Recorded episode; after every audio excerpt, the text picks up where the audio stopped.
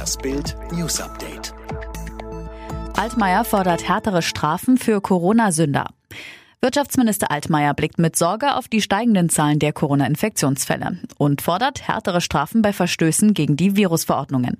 Was wir im Augenblick an Risikoanstieg erleben, geht im Wesentlichen zurück auf das achtlose und manchmal auch unverantwortliche Fehlverhalten einer sehr kleinen Zahl von Menschen, so Altmaier.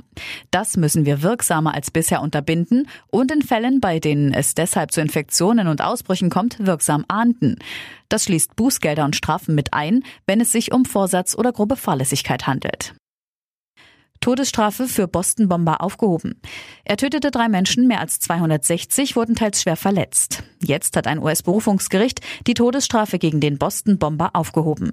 Chorat Sanayev, der im April 2013 einen Bombenanschlag auf den Marathon in der US-Metropole verübt hatte, muss wohl nur noch lebenslang ins Gefängnis. Die Bundesrichter bestätigten zwar einen großen Teil des Urteils, das gegen Chorat Sanayev verhängt worden war, sie wiesen aber eine niedere Instanz an, einen neuen Prozess hinsichtlich der Anklagepunkte aufzulegen für die er zum Tode verurteilt worden war. Die Begründung, im ersten Prozess sei nicht sichergestellt worden, dass die Geschworenen unvoreingenommen gegenüber Zanaev waren. Trump will TikTok verbannen. Neue Kampfansage von Donald Trump an Peking. Der US-Präsident sagte, er beabsichtige, die chinesische App TikTok vom Betrieb in den USA auszuschließen. Was TikTok betrifft, verbannen wir sie aus den USA, so Trump gegenüber Reportern an Bord der Air Force One.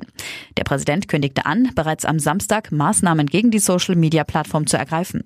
Mitarbeiter der US-Regierung hatten Bedenken geäußert, dass die chinesische Regierung die App verwende, um Benutzerdaten abzurufen.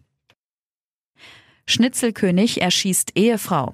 Sie ging aus Leipzig in den US-Sonnenstaat Florida, um ihren Lebensabend zu genießen. Jetzt ist die 73-jährige Annemarie R. tot. Erschossen von ihrem Mann, der in Florida der Schnitzelkönig genannt wurde. Wie es zu dem tragischen Unglück kam, erfahren Sie mit Bild Plus.